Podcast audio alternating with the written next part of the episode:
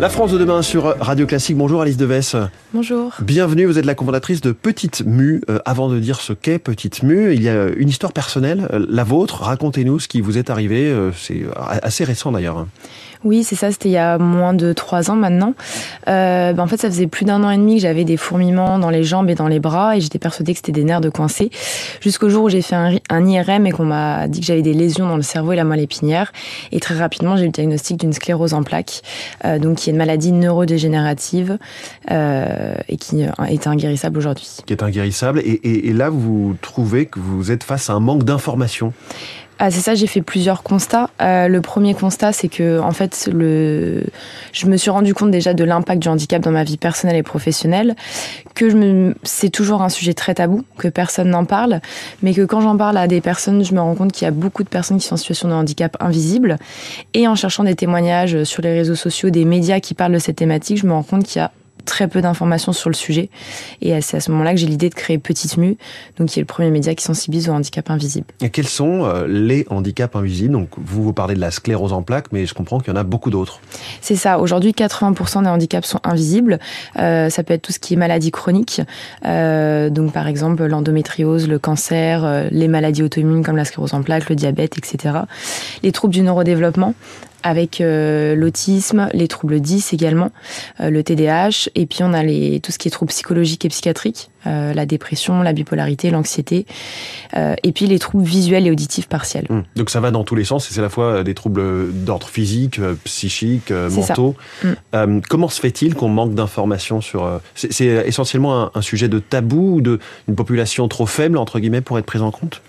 Bah, en fait, le fait que le handicap soit invisible, euh, ça nous demande de nous justifier constamment, euh, vu qu'il y a eu très peu avant de sensibilisation dessus et que même si on regarde le logo du handicap, c'est un fauteuil roulant. Mmh. Or, ça représente 2% des handicaps. Donc, dans l'idée, enfin, l'image des personnes. C'est sans doute le handicap le plus visible d'ailleurs. Oui, on voit de loin. C'est ça. Voilà. Donc, euh, on n'en a pas parlé pendant des années. On commence, euh, notamment quand on parle des troubles psy, on, ça commence, on déstigmatise de plus en plus. Euh, mais encore un énorme travail parce qu'aujourd'hui, la plupart des gens, notamment quand on intervient en entreprise, nous disent Ah, ok, 80% des handicaps mmh. sont invisibles, mais ils ne sont pas au courant de ce chiffre. 80% des handicaps sont invisibles et ça représente combien de personnes? Aujourd'hui, c'est 9 millions de personnes. 9 millions France. de personnes, effectivement. Vous, sur les informations dont vous manquez, qu'est-ce que vous cherchiez en fait en particulier? Bah, Déjà des témoignages de personnes directement concernées, euh, parce que sur le sujet du handicap, euh, on n'a pas toujours donné la parole aux personnes euh, concernées. Et puis savoir en fait se sentir un peu moins seul, parce que quand on apprend une maladie à 24 ans, on a l'impression bah, d'être un peu seul face à ça. Et en fait, tout, tout ce qu'on peut vivre au quotidien, on se rend compte qu'énormément de personnes le vivent. Et le fait d'en parler, de libérer la parole, euh, ça permet aussi de se dire ah ok bah c'est ce que je vis, ça peut être normal mmh. aussi. Donc vous avez lancé euh, Petite Mue, Alice Deves, euh, avec une, une cofondatrice. De quoi s'agit-il? Quel est ce, ce média? Alors ça a commencé par un média donc sur Instagram euh, où on retrouve des interviews, des podcasts et de la bande dessinée. On fait énormément de bande dessinée parce que ça permet de sensibiliser avec humour et spontanéité, d'apporter un peu plus de légèreté dans des sujets qui peuvent être un peu plus graves. Euh, et puis maintenant on est présent sur tous les réseaux sociaux, mais il y a également notre site internet euh, pour avec toutes nos ressources.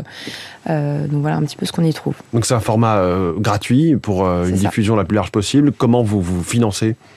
Alors aujourd'hui, on se finance pas du tout à travers le média, mais on intervient dans les entreprises. Mmh. Vous avez fait... abandonné euh, vos métiers respectifs, hein, vos jobs respectifs. Ouais. On a quitté, en fait, ça a pris beaucoup d'ampleur et on a eu énormément de demandes de témoignages, donc on a décidé de se mettre à 100% dessus. Euh, et puis là, on sensibilise dans les entreprises, donc on fait soit des prises de parole comme des conférences, des ateliers, euh, mais on va également euh, sensibiliser à travers la BD, des expos BD, des planches de BD, qui permet aussi de toucher des personnes qui se sentiraient pas forcément concernées directement mmh. par le handicap. Donc on trouve pas mal de contenu, euh, notamment autour de la vie pro, du, fait de concilier vie pro et vie perso avec ce sujet évidemment du handicap euh, invisible. Euh, on peut trouver des, contenus sur euh, les différences entre TIC et TOC, euh, concilier leucémie et retour au travail, les clichés sur sur la langue des signes. Qui intervient sur ce média? Est-ce qu'il y a des vous êtes conseillé, entouré par des professionnels de santé par exemple? Alors nous, on est vraiment un média de témoignage. Donc mmh. euh, aujourd'hui, on a une liste d'attente d'un peu plus de 300 personnes. On, on, donne la parole aux personnes pour montrer que déjà des personnes qui ont les mêmes maladies euh, n'ont pas forcément la même façon de vivre leur maladie. Et on se focus beaucoup plus sur les conséquences du handicap, moins sur telle pathologie.